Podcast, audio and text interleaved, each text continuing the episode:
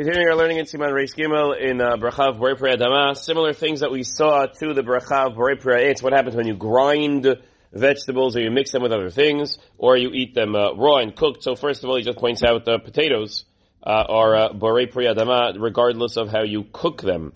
Um, so too is radish. Radish is also Borei Pri Adama. Um, there's a, some, uh, there's a thought to say that if you leave the radish in the ground too long, apparently it gets hard and yucky and turn, turns into like a wood-like substance, but we don't leave it that long. We only leave it a little bit. And therefore the Gemara suggests at one point maybe it should be shakol, but we do make a Borei Pri Adama because it seems to be, um, from the ground. Uh, things we talked about also last time with regard to fruit, uh, even if it grows in a pot, in a pot in your home, as long as it comes from the ground and it's like a tomato plant, but in your house, in the pot, it still gets the bracha of Borei Pri Adama. And hydroponically grown vegetables are going to get the bracha of shakol. If it doesn't grow in soil, it grows in water. Things that we talked about already when it comes to fruits. Similar idea, just again, same thing, the r- rules about fruit that apply to vegetables also. Um, what's the normal way to eat it? Is it normally cooked or boiled? Or is it normally eaten raw?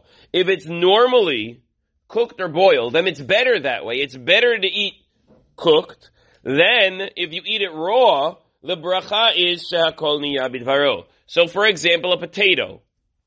If you eat a raw potato, I'm someone going to tell you they eat a raw potato, I don't think that's the common way to eat a raw potato, potato in Boca Raton, Florida, and therefore um, eating a raw potato is somewhat strange. It doesn't taste as good. That would be shakol niyabidvaro. You cook that potato somehow. You boil it, you roast it, you barbecue, you fry it.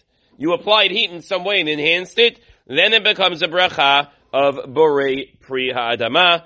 Uh, he points out maybe perhaps pumpkin, similar, I don't know, people who eat raw pumpkin, they usually cook it first, or eggplants. Eggplants are usually prepared somehow first. Not always cooked, but at the very least prepared somehow eating it raw doesn't count. He has a whole discussion here. What about string beans?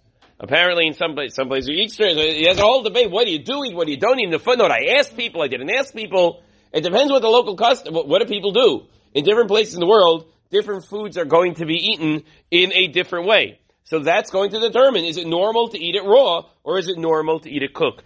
If it's normal to eat it raw, then the bracha would be borei pri adama raw. But if it's normal to only eat it cooked, then the bracha will only be borei pri adama once it's cooked. Ah, what if you live in a place that does like this, and you go to visit somewhere else? So these all get to be fascinating questions. Eat them within a meal and avoid all of these problems. Um, moving on, uh, what about uh, tomatoes?